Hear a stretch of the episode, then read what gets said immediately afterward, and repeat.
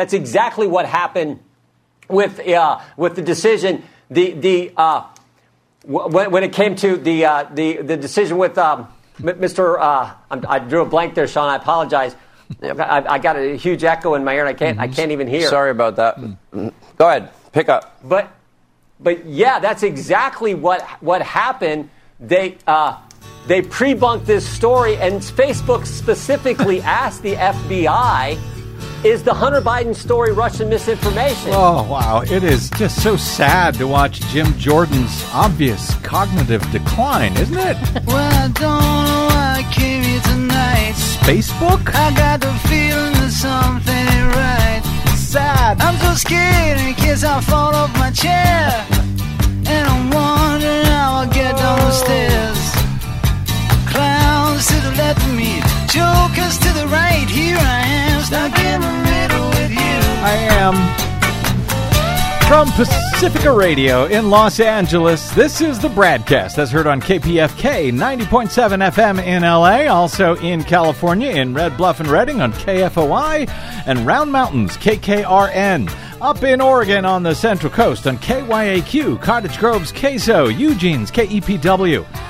Lancaster, Pennsylvania's W News, Maui, Hawaii's KAKU, in Columbus, Ohio on WGRN, Palenville, New York's WLPP, Rochester, New York's WRFZ, down in New Orleans on WHIV, out in Gallup, New Mexico on KNIZ, Concord, New Hampshire's WNHN, Fayetteville, Arkansas's KPSQ, in Seattle on KODX, Janesville, Wisconsin's WADR, in Minneapolis, St. Paul's AM 950 KTNF. We also stream coast to coast and around the globe every day on the internet on the Progressive Voices channel, Netroots Radio, Radio for Humans, NicoleSandler.com, Radio Free Brooklyn, No Lies Radio, Verdant Square Radio, Detour Talk, and most of your favorite podcast sites blanketing planet Earth. I'm Brad Friedman, your friendly investigative blogger, journalist, troublemaker, muckraker, and all around swell fellow, says me, from BradBlog.com. Thank you very much for joining us today for another thrilling edition of the Bradcast. And I don't know for sure. But Desi Doyen, uh, well, by this time next week, you and I may be the only people working in Hollywood still at this point. Now, uh, though we are hi, Hi. uh, we are we are both union members. SAG-AFTRA. So and uh, we we don't but we don't have anyone to strike against. this this show is funded only by listeners who support our work with donations at bradblog.com. Thank, Thank you. Uh, though uh, you know donations been kind of slow of late, and well, maybe we could consider. Well, anyway, don't give me any ideas for now. No striking here at the Bradcast. That said, leaders of Hollywood's Actors Union voted on Thursday to join screenwriters in the first joint strike in more than six decades, shutting down production across the entertainment industry out here after talks for a new contract with studios and notably streaming services broke down. Quote, a strike is an instrument of last resort, said Duncan Crabtree Ireland. He's the executive director of SAG AFTRA, the Screen Actors Guild, and American Federation of Television and Radio Artists Union. SAG and AFTRA joined together some years ago to become one big, theoretically powerful union was uh, Crabtree Ireland speaking about the work stoppage just hours after their contract had expired and talks broke off with the AMPTP, that's the Alliance of Motion Picture and Television Producers. Uh, they represent employers including Disney, Netflix, Amazon, many others. Union leaders said at a news conference that they voted unanimously for a strike to begin at midnight outside of Netflix's Hollywood offices, picketing screenwriters from the Writers Guild of America, already on strike for several months now, chanted, Pay your actors. Immediately after the strike was announced. Like the already striking writers, actors say they have been shortchanged by streaming, uh, the streaming revolution. They're seeking to boost residual payments that they get when shows are distributed on Netflix and other platforms. It's the first strike for actors from film and TV since 1980. And it's the first time two major Hollywood unions have been on strike together at the same time since 1960, back when Ronald Reagan was the president of the Actors Guild. You know, before Republicans completely decided that they hated labor and unions. The uh, stakes in the negotiations included both base and residual pay, which actors say have been undercut by inflation, and the streaming ecosystem services. Also, the threat of unregulated use of artificial intelligence. Quote, at a moment when streaming and AI and digital was so prevalent, it has disemboweled the industry that we once knew, said SAG AFTRA president Fran Drescher. She said, when I did The Nanny, everybody was part of the gravy train. Now it's a vacuum. SAG AFTRA represents more than 160,000 screen actors, broadcast journalists, announcers, hosts, and stunt performers.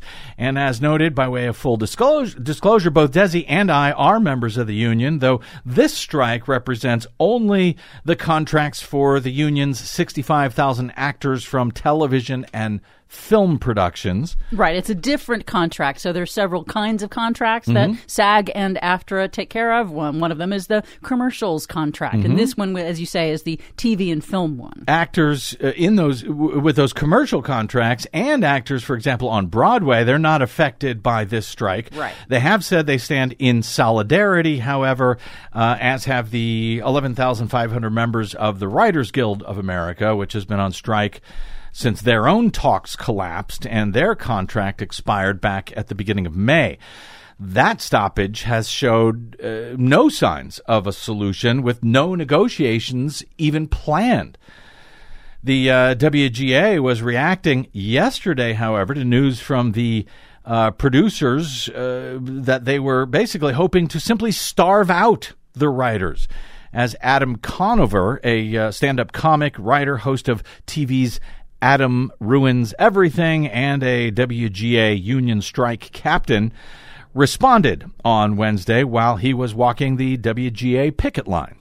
So yesterday, some studio executives told the press that they were planning on waiting out the Writers Guild until October when writers will lose our apartments and homes and become homeless and then be forced to come back to the table and take a bad deal. Now, first of all, I cannot believe that they said this. They took the mask off. They told on themselves bigger than anyone I have ever seen, but also they are dead wrong because writers are in this for the long haul. We have a strike fund that we use to support other writers who are on hard times. We are raising money for crew members and other people affected by the strike. And most importantly, we know that if we do not get a fair deal, we will not have jobs to go back to. So we are not going to leave this picket line. We are going to keep withholding our labor until the companies come back to the table and make a fair deal. And they're going to do that. You know why? Because they need us. Every dollar they make begins with us. So they are not starving us out. We are starving them out. And until they come back to the table, there will be no writing.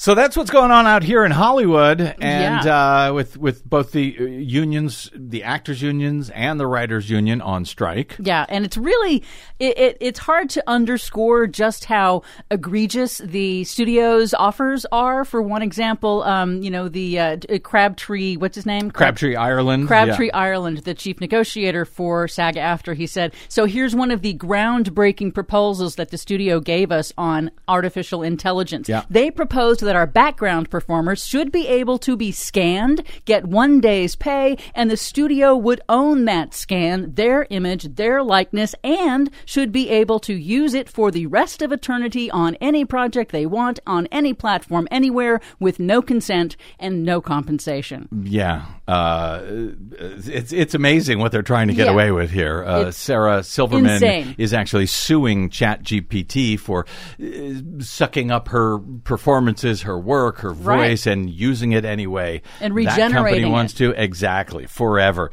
So uh, that's what's going on out here in Hollywood. Of course, we stand with the unions here on the Bradcast.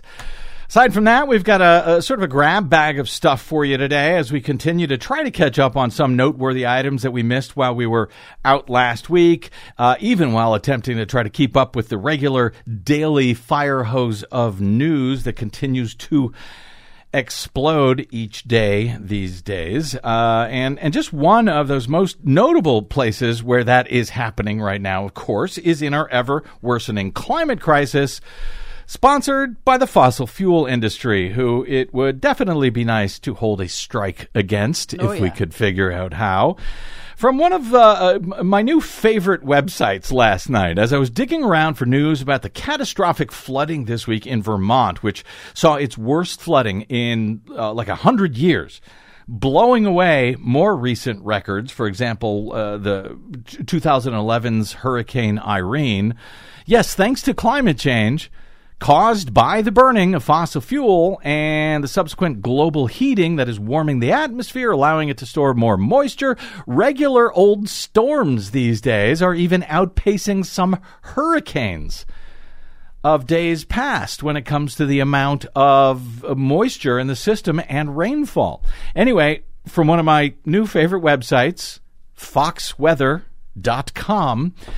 Yes, it's one of my favorites, though that word is in air quotes. That should become clear momentarily. From the front, front page of the Fox News, also in air quotes, run website, there were these top five headlines last night. Quote, recovery operations begin in Vermont after catastrophic flooding leads to widespread destruction. Next headline, quote, dangerous 110 plus degree heat in Arizona likely to persist for weeks. Next headline, quote, another storm in a strange place is trying to develop in the Atlantic. Next story New York flood victim says water rose so fast that he, quote, didn't have time to think. And finally, the uh, fifth story, fifth headline last night on uh, foxweather.com, quote, heavy rains sweep two workers into Omaha, Nebraska storm drain. Well, all of that, just the top five stories uh, last night, sounds pretty bad. That's because it is bad, of course. And those stories are just the tip of the ever melting iceberg at this point. But if you're a Fox News, Fox weather fan, you would have no idea. You would have no clue why any of this stuff, all of these horrific headlines are happening. Just bad luck, I guess. Because while all of those stories detail horrific consequences of our ever worsening climate crisis, not one of them mention anything about it. There is no explanation of why all of that is now happening and all at once, and none of those stories even mention climate change in any way.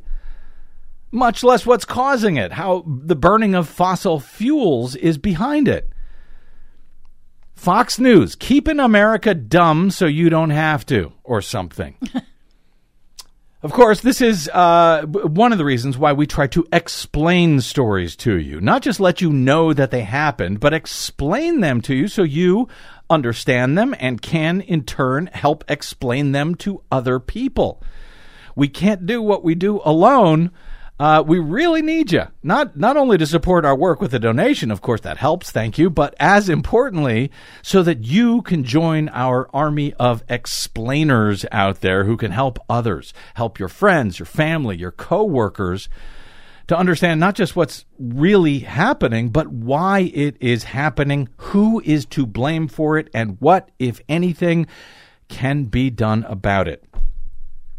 As Desi uh, notes on today's uh, Green News Report, a little bit later in this show, one of the most important things that you and I can do when it comes to climate change is to talk about it, to talk about it with other people. Uh, you know, as, as way more people, it turns out, actually agree with taking transformative action to combat climate change than those who oppose those actions. But you, boy, you wouldn't know it from following the corporate mainstream news media out there every day. So thank you for tuning into the Bradcast. Yes, indeed. And remember, you know, two thirds of Americans actually support climate action, but they think it's the opposite. They think only one third do it, two thirds are against it, and it's wrong. And they're afraid to talk about it Yes, with their because the media doesn't talk about it, so they don't talk about it. But the more we talk about it, the more you talk about it, the more everybody talks about it, the more people actually understand what is happening and then can take the next step, which is action. As noted, we've got a grab bag of, of stuff for you today. Some you may have heard about, others uh, you probably haven't, all of which are, I think, helpful to fully understand, including their context. This one uh, seems important today. The Food and Drug Administration on Thursday approved the first ever over the counter birth control pill in the U.S. That's a huge advancement in contraceptive accessibility and health care amid an ever more restrictive abortion landscape, thanks to right wingers who pretend to support freedom and that they hate big government, even while they work very hard to use big government to take away freedoms from Americans. Quote, approval of this oral contraceptive pill provides an option for consumers to purchase oral contraceptive medicine without a prescription at drugstores, convenience stores, and grocery stores, as well as online, the Biden FDA said in a statement on Thursday. It also pointed out the quote, almost half of the 6.1 million pregnancies in the U.S. each year are unintended. A statistic the approval of the over the counter Opill product may help to improve. With many women living in states now where abortion is all but inaccessible, the importance of the availability of contraception to prevent unintended pregnancies, well, of course, that now skyrockets. Therefore, I assume that right wingers who oppose abortion are going to be thrilled about this news today, right?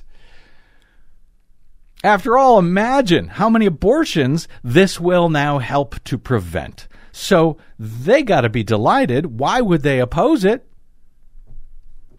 Well, I suspect we will be finding out soon enough, uh, which will, of course, help give away the game that they're not actually about preventing abortion at all. They are about controlling women's lives.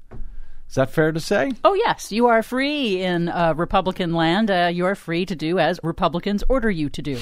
that's that, that's your freedom. Yeah. Uh, FDA hearings were held earlier this spring on final approval for the over-the-counter Opill. Uh, those hearings were replete with concerns and questions about climbing rates of maternal mortality and the adverse outcomes associated with unintended pregnancy. But the abortion landscape Critical background to any conversation, writes Kate Riga at TPM. Any conversation about accessibility of contraception was all but absent. I have a sneaking suspicion, however, it won't stay absent from this conversation uh, for long, but we will see. Of course, right wingers these days, it seems, are never actually fighting for what they are pretending to be fighting for. Keep that in mind. We'll get to some fallout, for example, from the uh, GOP uh, mega donor sponsored U.S. Supreme Court in a moment. But here is a story about some of those mega donors. Liz and Dick Uihlein. Have you heard about them? I don't know if you have. They're one of the uh, among the top right wing donors uh, th- their name is not used much. You don't hear them uh, repeated, their names repeated over and over again, the way you hear, you know, Republicans talking about George Soros.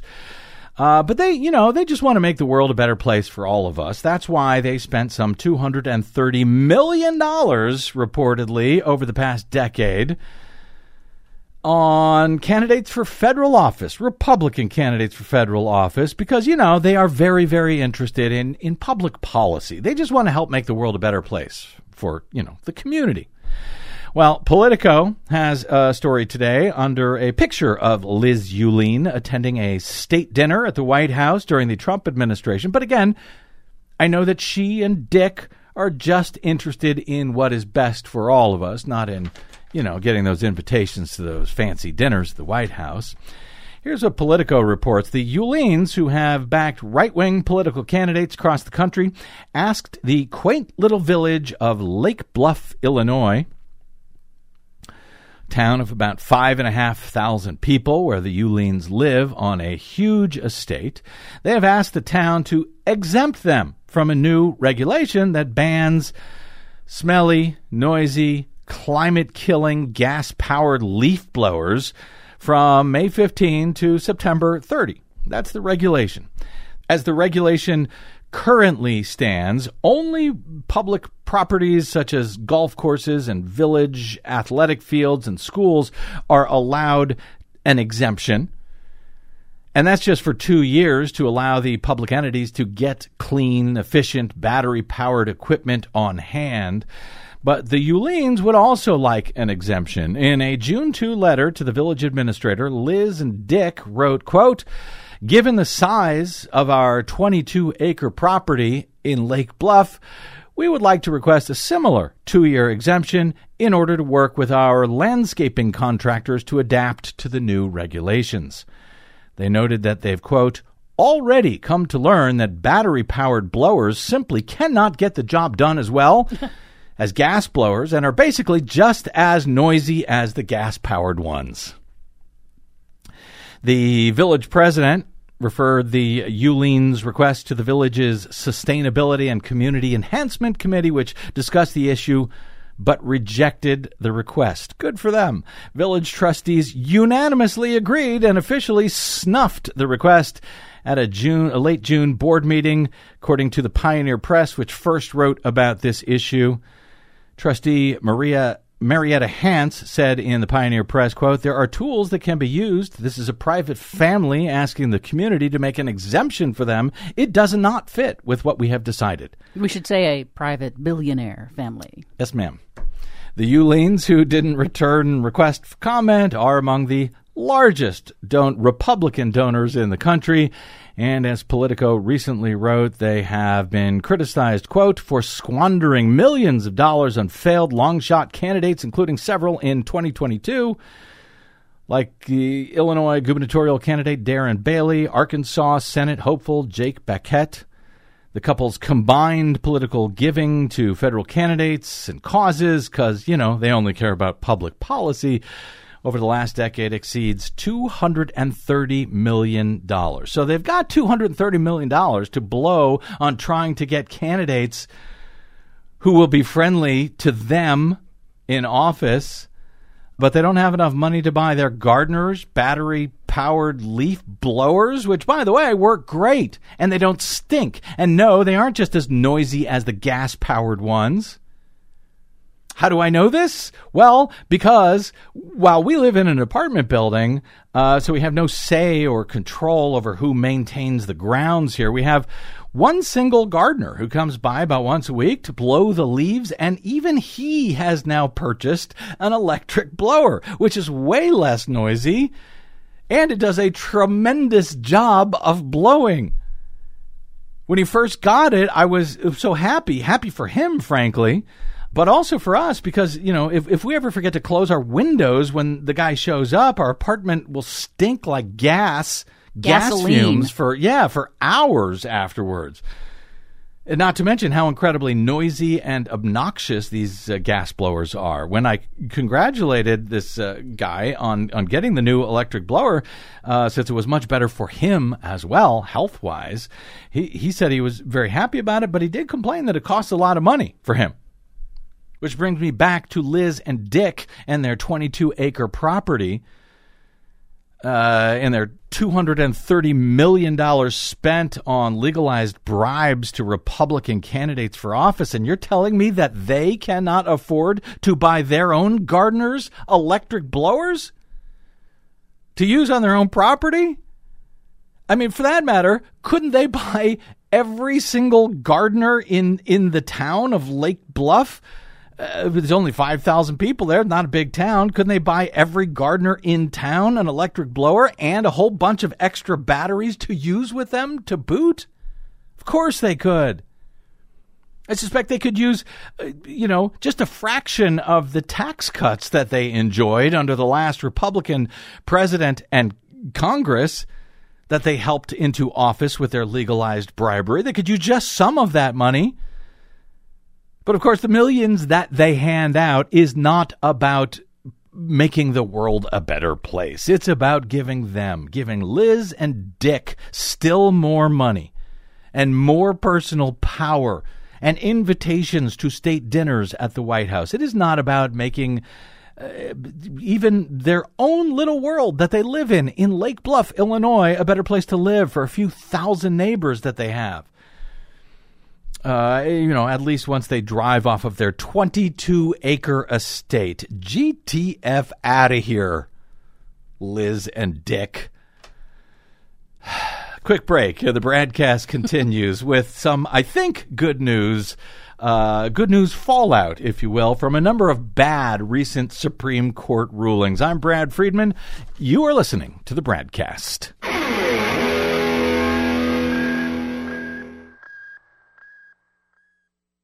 Hey, this is Brad. Please consider supporting whichever progressive media outlet is supporting you and the things that you care about. Most, just like us, do not receive corporate or political support. We all need your support to counter the powerful corporate media echo chamber. Right now, as much as ever. If you choose to support us, you can do it really easily, safely, and quickly via bradblog.com slash donate. From Desi Doyen and myself, thank you.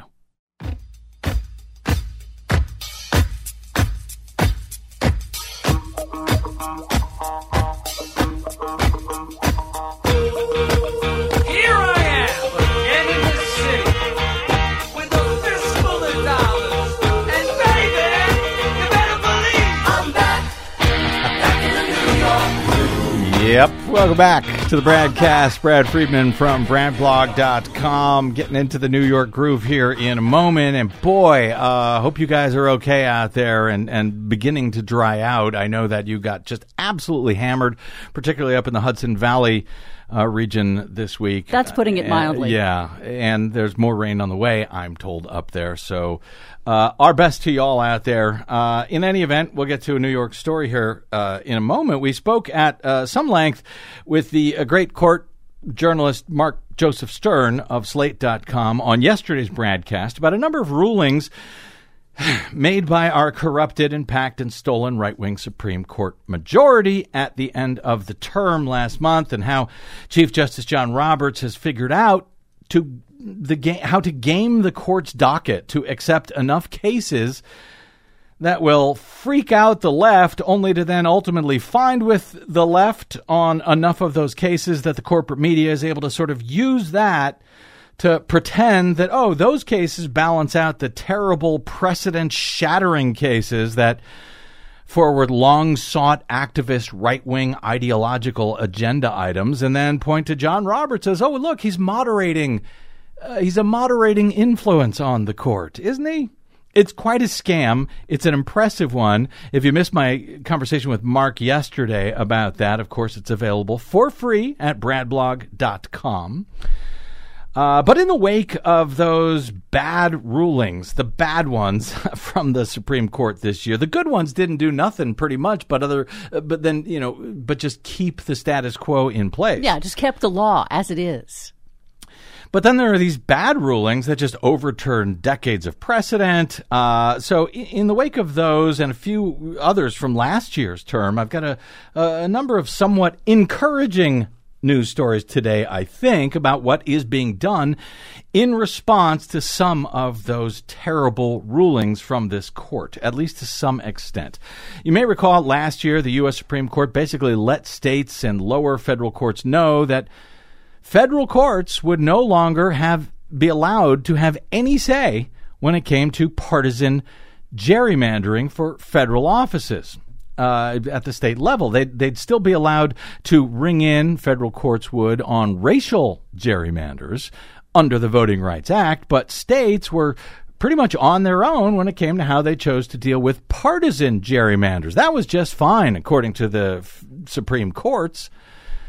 And and you know that would just be left to the state courts to adjudicate. Well, that led led to a bunch of partisan gerrymanders. Sure enough, in a whole bunch of mostly GOP controlled states last year, and arguably. It helped Republicans to win back a razor thin majority in the U.S. House by about five seats. One of the reasons for that was also because New York state courts actually prevented what appeared to be an attempted partisan gerrymander by Democrats who control that state legislature, resulting in about four seats in New York flipping from Democrats to Republican. Uh, just just in New York alone. Which brings us to a new ruling in the Empire State this week. A New York appeals court on Thursday ordered the state's congressional maps to be redrawn, siding with Democrats in a case that could give a could give the party a fresh chance to tilt one of the nation's most contested House battlegrounds back to the left. Wading into a long simmering legal dispute, the appellate division of the state Supreme Court in Albany said that the competitive court drawn districts that were put in place last year for the midterms had only been a temporary fix. They ordered the state's bipartisan redistricting commission to promptly restart the process that would effectively end up giving the Democratic dominated state legislature the final say over the contours of New York's 26 House seats for the remainder of the decade. Republicans vow to appeal this decision, leaving a, a, final decision to the state's highest court, that's the Court of Appeals, just a year after that same court stopped an earlier attempt by Democrats to gerrymander the maps before last year's midterm elections. The current district lines were drawn by a neutral, court appointed expert last spring to maximize competition in theory. The new maps uh, serve that purpose by helping Republicans flip four seats in their uh, takeover by uh, of a five vote majority in the U.S. House. So if Thursday's ruling stands, both parties think that Democrats could conceivably draw maps that pass legal muster while making uh, reelection almost impossible for several incumbent Republicans in the state, including, by the way, George Santos on Long Island and in Queens. Yes, he uh, is arguably only in the House thanks to this apparently temporary ruling last year by the High Court in New York. The legal fight over the state's lines traced back to 2014, in truth, when voters, voters, remember them, adopted a constitutional amendment that outlawed gerrymandering and created new bipartisan redistricting commission to minimize partisan map making.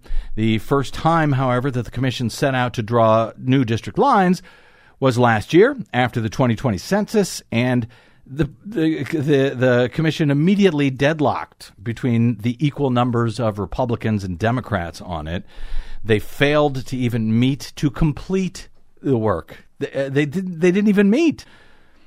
Democratic leaders in the legislatures then commandeered the process. They adopted lines that gave Democrats a clear advantage. Republicans sued, and the Court of Appeals ruled that Democrats had not only gerrymandered the maps impermissibly, but also violated the redistricting pr- uh, process.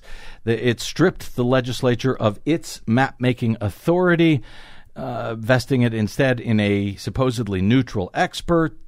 Democrats then filed a new lawsuit last year arguing that the maps that were drawn were meant to be temporary, asking the court to then force the bipartisan commission to complete its work, actually to start its work, I guess. Though the commission would have the first shot at drawing these new maps under Thursday's ruling, both parties expect the panel to deadlock yet again, which would then send the final map making authority back to the legislature only this time now with the blessing of the courts.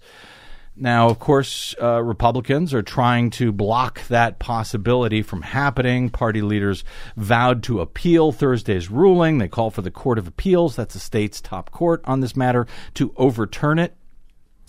Representative Hakeem Jeffries of New York, however, the top U.S. House Democrat, lauded the ruling, said that the current map was undemocratic. He said its lines were, quote, drawn by an unelected, out of town special master appointed by an extreme right wing judge who himself was handpicked by partisan political operatives.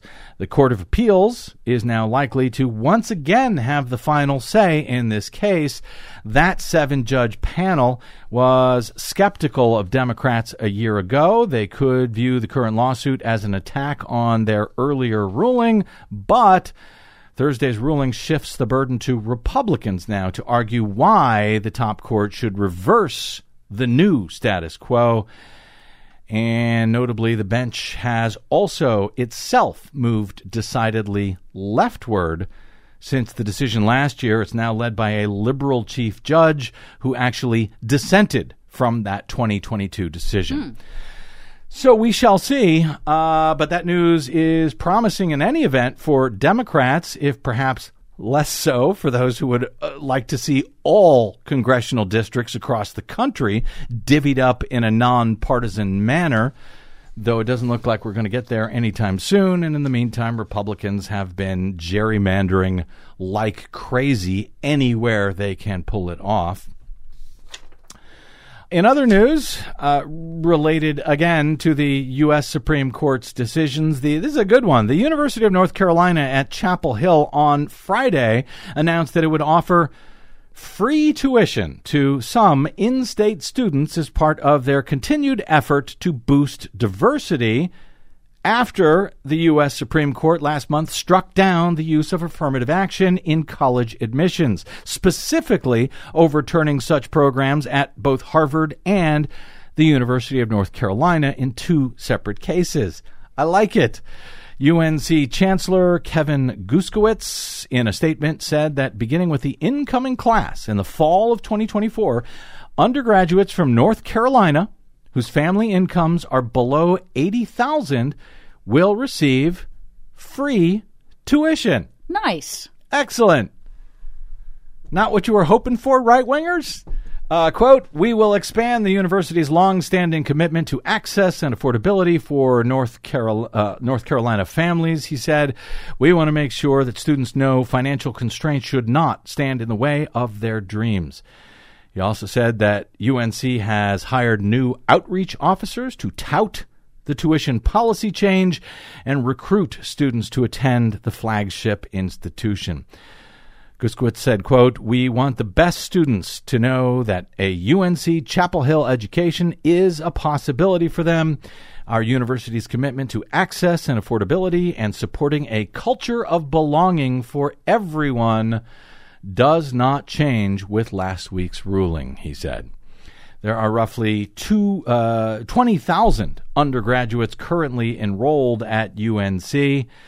So uh, this could be a lot of people now enjoying free tuition thanks to the U.S. Supreme Court, I guess. Well, In that is their- a very positive way of looking at that ruling. Their uh, six to three decision last month, uh, the court's right wing Republican bloc aligned against the continuation of affirmative action, arguing that the admin, uh, admission practices of UNC and Harvard violated the 14th Amendment's Equal Protection Clause. Republicans praised the decisions, but uh, progressives railed against the rulings, pointing to the proliferation of legacy admissions at many elite universities where applicants of alumni are given a boost in the admissions process. That was not ruled to be unconstitutional for some reason by our corrupted right wing U.S. Supreme Court. In other uh, sort of post SCOTUS news today, it's very interesting to see the reaction uh, to these uh, terrible rulings and how they uh, seem to bounce back against the people who uh, brought them in the first place. Uh, in this case, this has to do with the uh, student loan payments that were, uh, or forgiveness for those payments that was blocked by the court. The Biden administration calls it a quote, student loan safety net. Opponents, according to AP, call it a backdoor attempt to make college free.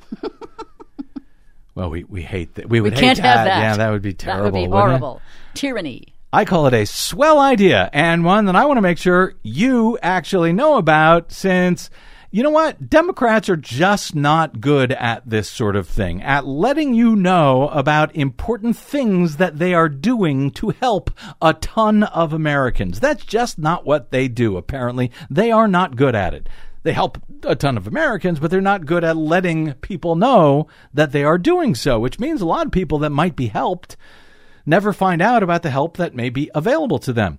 So, starting this summer, millions of Americans with student loans will, yes, have to start payments again after several years of a pause because of the COVID pandemic, but now they will be able to enroll in a new repayment plan that actually offers some of the most lenient terms ever. Interest will not pile up as long as borrowers make regular payments, and millions of people will have monthly payments reduced to zero dollars.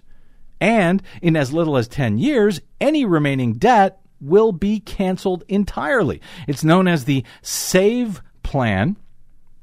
And although it was announced actually last year, it's mostly been overshadowed by President Biden's proposal for mass student loan cancellation of up to 20,000 per borrower for those making less than $125,000 a year. But since the Supreme Court cited a completely made up out of whole cloth doctrine that they are calling the major questions doctrine, even though federal law very clearly says that Joe Biden could do what he tried to do. Despite that, the right wingers on the court decided that's just it's just so much money that would go back to these people who need it. And therefore, that makes it a major question that first must be addressed specifically by Congress for some reason, even though existing federal law already says this is the HEROES Act, already gives the executive branch the authority to waive any and all student loans. Well, anyway, since the uh, ruling, Biden has proposed an alternate approach to uh, forgiving those student loans, but that is using a different law in order to cancel the debt for potentially even more people. Uh, you know, even if it's going to take a bit longer to put in place, it's got to go through a longer rules making process. But in the meantime, this new separate repayment option it's a lesser known initiative that is now taking center stage and it's being described by the administration as quote the most affordable repayment plan ever. The typical borrower who enrolls in the plan will save get this $1000 a month mm. according to biden. Republicans have fought against the plan because, of course, they have, because they oppose, you know, hundreds of billions of dollars in savings for people who actually need it that will actually improve the economy for everyone, even while they have absolutely no problem giving much, much more free money in tax refunds to millionaires and billionaires and corporations who do not need it, and which does not help the economy for everyone. The Republicans, they claim that this plan oversteps the president's authority. Senator Bill Cassidy, the ranking Republican uh, from Louisiana, I believe, I think, uh, on the Health, Education, Labor, and Pensions Committee, uh, he called this new pl- new plan quote deeply unfair. it is deeply unfair, he said, to the 87% of Americans who don't have student loans although uh, you know were were Cassidy's tax cuts that he supported deeply unfair to the 99.9% of Americans who did not get millions of dollars uh, back from the federal government? Was was that deeply unfair? I don't remember him him uh, uh, claiming as much for some reason the Congressional Budget Office previously estimated over the next decade that this plan would cost around $230 billion. Estimates from researchers at the University of Pennsylvania put the cost up at 361 billion. Now that uh, it is this program is being adjusted. Uh, and the forgiveness plan has been struck down. For the record, the Trump tax cuts cost conservatively two and a half trillion dollars over the decade since passage. Just you know, so we get an idea of this is not a you know apples to apples uh, situation here. So uh, naturally, because it helps Americans who actually need it, Republicans. Uh, will almost certainly be trying to find some way uh, and find some plaintiff to come in to block the new plan this new repayment plan. But in the meantime, here's how it works because, like I said, Democrats are really bad at letting folks know about this kind of stuff. So maybe you can help someone learn about this who needs to know. You know, we saw how bad the, the Democrats were at explaining the many benefits of Obamacare, for example. Even now, there are many folks who would benefit from Obamacare, but who aren't signed up because Democrats are just so bad at getting the word out about it. But I can tell you, you know, as I've had some medical issues I've had to deal with of late, uh, had it not been for Obamacare, I would have likely been in big, big trouble. So, helping folks understand this kind of stuff, even if you are not directly affected by it, is very important. Here's how it works. The U.S. Education Department offers several plans for replaying, uh, repaying student federal student loans. Uh, under the standard plan, borrowers are charged a fixed monthly amount to uh, pay everything off in 10 years. But if borrowers have difficulty paying that amount, as many do, there are several plans that will lower monthly payments based on your income and your family size. Those are known as income driven repayment plans. Those uh, options have been offered for years and generally cap monthly payments at 10% of a borrower's discretionary income. But if a borrower's earnings are low enough, their bill is reduced to $0, and after 20 or 25 years, any remaining debt gets erased. Well, Biden's new version of that same plan essentially, uh, will create a, a new repayment plan, calling it the SAVE plan, that lowers payments even further to generally replace the existing plans. Borrowers will be able to apply later this summer. Some of the changes will be phased in over time, but right away, more people will be eligible for $0 monthly payments. The new plan will not require borrowers to make any payments if they earn less than uh, 225% of the federal poverty line. That's uh, almost $33,000 a year for a single person. So if you earn less than that each year, your payments will be zero. The cutoff for the current plans, by contrast, is $22,000 a year for a single person. As long as borrowers make their monthly payments, their overall balance will not increase. Once they cover their adjusted monthly payment, even if it's $0, any remaining interest will be waived.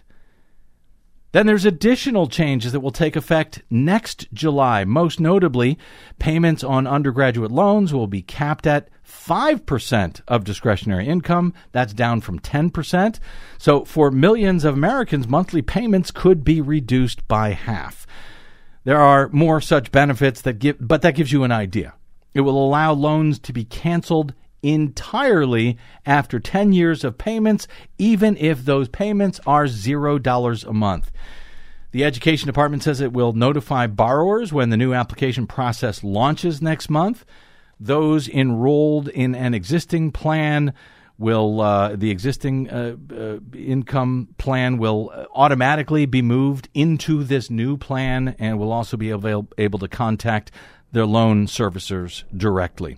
It will be available to all borrowers in the direct loan program. Supporters say the plan will simplify repayment options, offer relief to millions of borrowers, and it is separate from Biden's new loan forgiveness plan that he's now had to restructure thanks to the Republicans on the Supreme Court who made up a pretend reason to kill it. More than 60 Republican lawmakers have urged the Education Secretary, Miguel Cardona, to withdraw this new payment repayment plan because that's how Republicans roll. Yep. Uh, in February, they called it feckless, fiscally irresponsible, and blatantly illegal. Meanwhile, supporters argue that the Obama administration uh, used similar authority to create a repayment plan that was more generous than others at the time. It was not challenged by Republicans back then, but now I guess it's the cool thing to do. The Biden administration formally finalized the rule this month, so if you know anybody who's paying off student loans, make sure that they know about what Joe Biden and the Democrats are doing for them, even as Republicans are working very, very hard to stop them. All right, more for you to understand and share, hopefully, coming up after a break with the Green News Report. That is straight ahead on the BradCast. I'm Brad Friedman.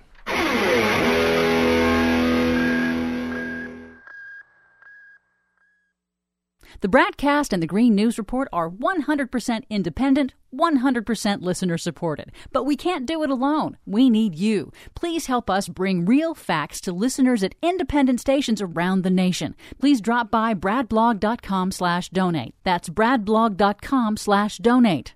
And thanks.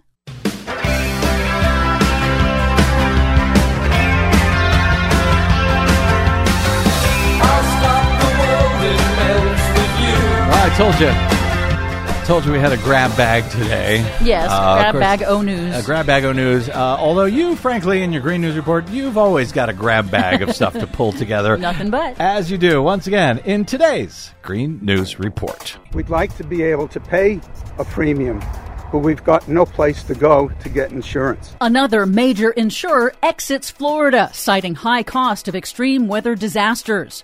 Americans underestimate the popularity of climate policies. Plus, extreme weather is wreaking havoc on the U.S. power grid, and natural gas is largely to blame. I knew it. All of those extremes and more straight ahead from BradBlog.com. I'm Brad Friedman. and I'm Desi Doyen. Stand by for six minutes of independent green news, politics, analysis, and snarky comment. The headlines are just full of stories about wildfires, smoke, extraordinary temperatures in the southwest and the southeast to some degree.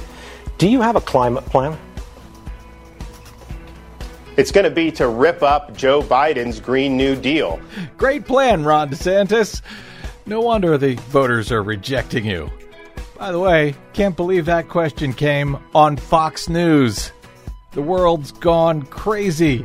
This is your Green News Report.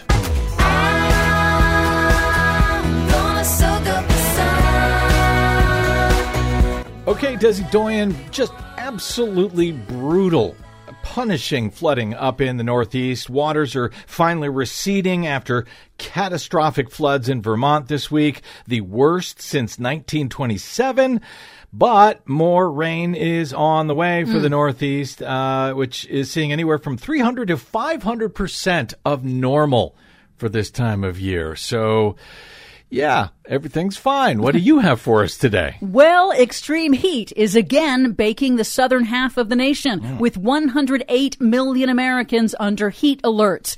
The World Meteorological Organization this week confirmed preliminary data that the planet saw the hottest week ever recorded over the first week of July. The agency said that record breaking temperatures on land and in the ocean, quote, highlight the far reaching changes taking place in Earth's system as a result of human induced climate change and warned that El Nino is expected to further fuel global heating. It is so bad that even Fox News is asking presidential candidates about it. Yeah, and underscoring that there are no climate science deniers in the insurance industry, insurance giant Farmers announced it will limit new homeowner insurance policies in California and will exit the state of Florida entirely. Wow. The company said the decision was, quote, necessary to effectively manage risk exposure in the state, citing increasing severe weather disasters, skyrocketing reconstruction costs, and litigation abuse. Farmers is the fourth major insurance company to leave the Florida market.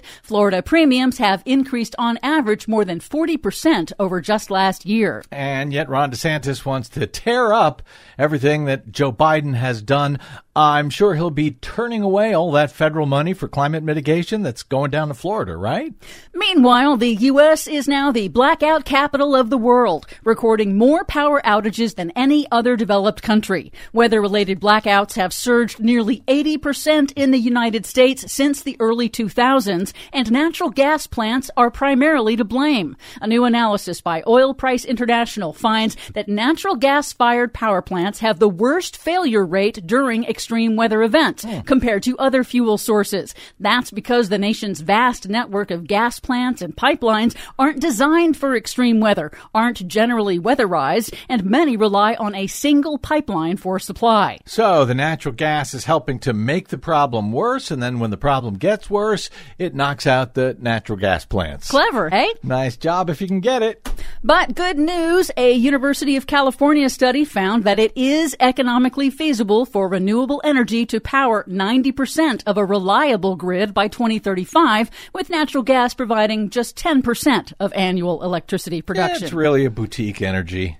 In other news, some of the nation's largest makers of heavy trucks and engines have reached a deal with the state of California to phase out polluting diesel big rigs. The manufacturers agreed to accept California's new emission standards that phase out sales of new diesel powered trucks by 2036. The agreement is aimed in part at thwarting potential litigation and maintaining a single national standard for truck pollution rules, plus it'll cut pollution and emissions. Finally, a new poll finds that most Americans underestimate the popularity of policies to protect the climate. Yale Climate Communications found that in reality, two thirds of Americans support transformative climate action, but underestimate just how many of their fellow Americans do. The researchers say that misperception matters because people are less likely to act if they feel alone. According to Axios climate reporter Andrew Freedman on a recent broadcast, the most powerful thing that you can do about climate change is to have a conversation with somebody about it. We need to be talking about it more. All these things actually have an impact. Yes, they do. Talk to everyone you know about it. Drive them crazy, just the way we drive you crazy. For much more on all of these stories and the ones we couldn't get to today, check out our website at greennews.bradblog.com. Find, follow, and share us planet-wide on the Facebooks, Twitters, and Mastodons at Green News Report. I'm Brad Friedman. And I'm Desi Doyen. And this has been your Green News Report.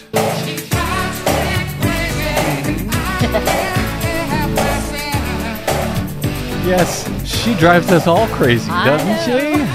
That's her job. Yep. Anyway, thank you very much, Desi Doyen. To everyone out there uh, across, uh, well, this nation anyway, if you're up in the Northeast, try to stay dry, stay safe. If you're in the South and Southwest, try to stay cool. And if you're in Europe, good Lord, try to stay cool. It's bad both in Phoenix and Arizona and in Europe especially. Just dangerous heat. It's bad everywhere. Yeah. Let people know and let them know why. Drive them crazy. We got to get out. Thanks to our producer, Desi Doyen. Thanks to all of you for spending a portion of your hot or wet day with us. It is greatly appreciated. If you missed any portion of today's program or need to hear it again, Download it anytime for free at bradblog.com. Made possible by those of you kind and generous enough to stop by bradblog.com slash donate to help us keep going. Uh, uh, let's see. What am I? Drop me email. That's right. I am bradcast at bradblog.com, and you'll find me on the Facebooks, Twitters, and Mastodons at the Brad Blog. We will see you there. Until we see you here next time, I'm Brad Friedman. Good luck, world.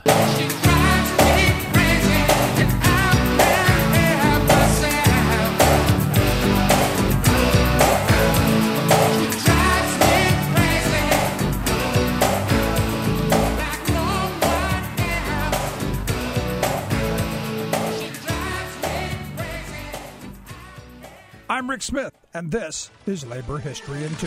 On this day in labor history, the year was 1995. That was the day 2,500 pressmen, reporters, drivers, and clerks went out on strike against the Detroit News and the Free Press. Both newspapers had created a virtual monopoly in 1988 by merging their advertising and circulation departments into the Detroit Newspaper Association. Even as the DNA raked in record profits, they forced years of concessions, including wage freezes and layoffs. When the association implemented a merit pay raise system, the newspaper guild voted to strike. Five other unions, including CWA and the Teamsters, soon followed. The newspapers, however, were ready. Just before the strike, they cut off the dues checkoff. They also contracted with the company Alternative Workforce to provide scabs. They also hired private security guards from Huffmaster and Vance International to enforce the scab herding. A solid union boycott cut revenues for both newspapers. On August 19th, hundreds of strikers stopped scabbing until police attacked the picket lines, breaking arms and arresting at least four. Then, on Labor Day weekend, thousands of strikers and supporters successfully repulsed police forces amassed from across the state to break up the picket lines. By mid September, both newspapers were forced to airlift the Sunday edition until strike breaking injunctions limited picket lines.